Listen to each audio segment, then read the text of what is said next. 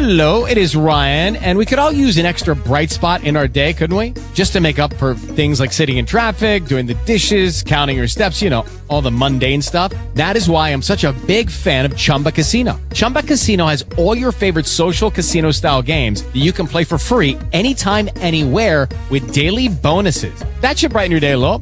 Actually, a lot. So sign up now at chumbacasino.com. That's chumbacasino.com. No purchase necessary. VGW Group. Void were prohibited by law. See terms and conditions. 18 plus. Judy was boring. Hello. Then Judy discovered ChumbaCasino.com. It's my little escape. Now Judy's the life of the party. Oh, baby, Mama's bringing home the bacon. Whoa, take it easy, Judy.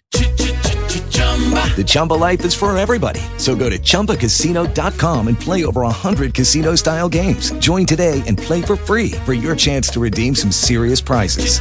Chumba. ChumbaCasino.com. No purchase necessary. Void were prohibited by law. 18 plus terms and conditions apply. See website for details. taking her breath away, and she had need of breath when her heart was beating with such fierceness. If she were his widder, the boy had said, even chance could not let her alone at one of her worst moments. She worked faster and faster because she was afraid Tembarom would follow her, and in a few minutes she heard him splashing behind her. And then he was at her side, holding the umbrella over her head. "You're a good walker," he said, "but I'm a sprinter. I trained running after street cars and catching the L in New York." She had so restrained her miserable, hysteric impulse to break down and utterly humiliate herself under the unexpected blow of the episode in the cottage that she had had no breath to spare when she left the room, and her hurried effort to escape had left her so much less than she could not speak that she could not speak. "I'll tell you something," he went on. "He's a little freak, but you can't blame him much. Don't be mad at him. He's never moved from that corner since he was born, I guess, and he's got nothing to do or to think of but just hearing what's happening outside. He's sort of crazy curious, and when he gets hold of a thing that suits him he just holds on to it till the last bell rings." She said nothing whatever, and he paused a moment because he wanted to think over the best way to say the next thing.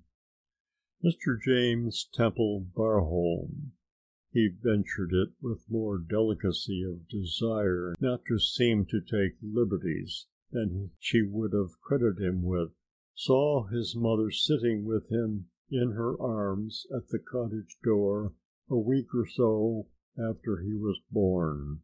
He stopped at the gate and talked to her about him, and he left him a sovereign.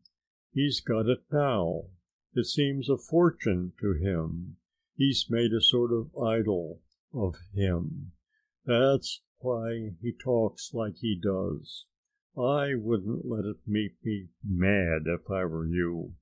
He did not know that she could not have answered him if she would, but she felt that if he did not stop she might fling herself down upon the wet heather and wail aloud. "You don't like me," he began after they had walked a few steps farther. "You don't like me." This was actually better. It choked back the sobs rising in her throat.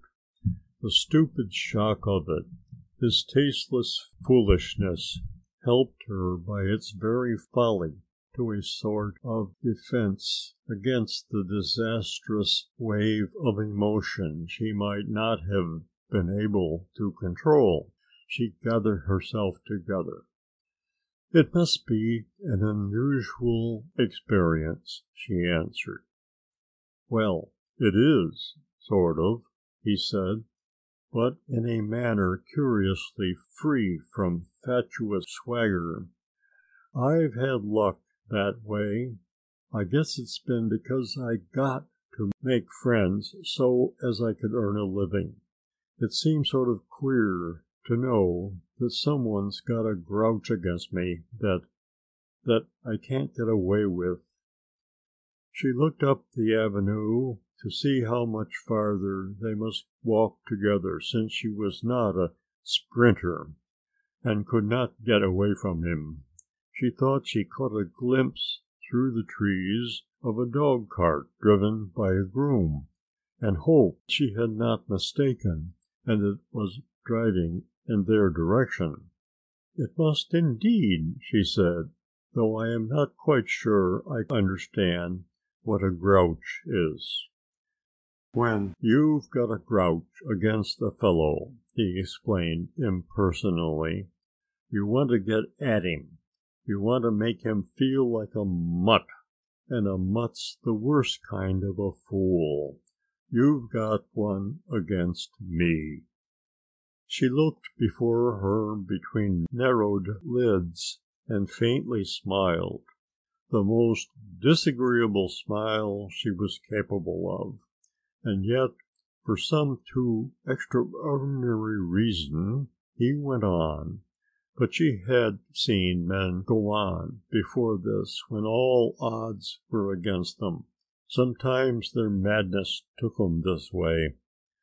"I knew there was a lot against me when I came here," he persisted. "I should have been a fool if I hadn't. I knew when you came that I was up against a pretty hard proposition, but I thought perhaps if I got busy and showed you You've got to show a person "Showed me what?" she asked contemptuously. "Showed you well me," he tried to explain. "You!" "And that I wanted to be friends," he added candidly. Was the man mad? Did he realize nothing? Was he too thick of skin even to see? "Friends you and I?" The words ought to have scorched him, pachyderm though he was. "I thought you'd give me a chance a sort of chance." She stopped short on the avenue.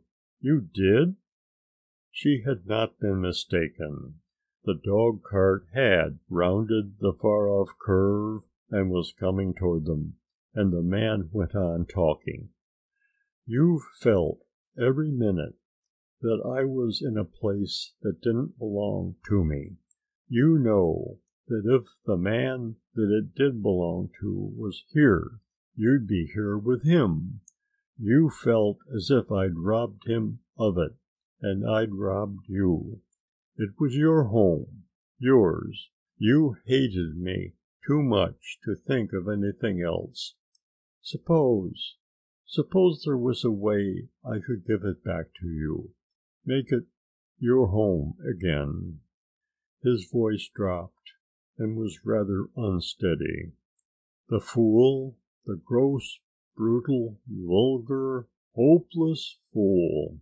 He thought this was the way to approach her, to lead her to listen to his proposal of marriage. Not for a second did she guess that they were talking at cross purposes. She did not know that as he kept himself steady under her contemptuousness he was thinking that Ann would have to own that he had been up against it hard and plenty while the thing was going on. "I'm always up against it when I'm talking to you," he said. "You get me rattled. There's things I want to talk about and ask you. Suppose you give me a chance and let us start out by being sort of friends." "I am staying in your house," she answered in a deadly voice, "and I cannot go away because my mother will not let me. You can force yourself upon me if you choose, because I cannot help it. But understand once and for all that I will not give you your ridiculous chance, and I will not utter one word to you when I can avoid it." He was silent for a moment and seemed to be thinking rather deeply. She realized now that he saw the nearing dog cart. "You won't. Then it's up to me," he said. Then with a change of tone he added, "I'll stop the cart and tell the man to drive you to the house. I'm not going to force myself on you, as you call it. It'd be no use. Perhaps it'll come all right in the end." He made a sign to the groom, who hastened his horse's pace and drew up when he reached them. "Take this lady back to the house," he said. The groom, who was a new arrival, began to prepare to get down and give up his place. "You needn't do that," said Tembarom. "Won't you get up and take the reins, sir?" the man asked uncertainly. "No, I can't drive. You'll have to do it. I'll walk." And to the groom's amazement they left him standing under the trees looking after them.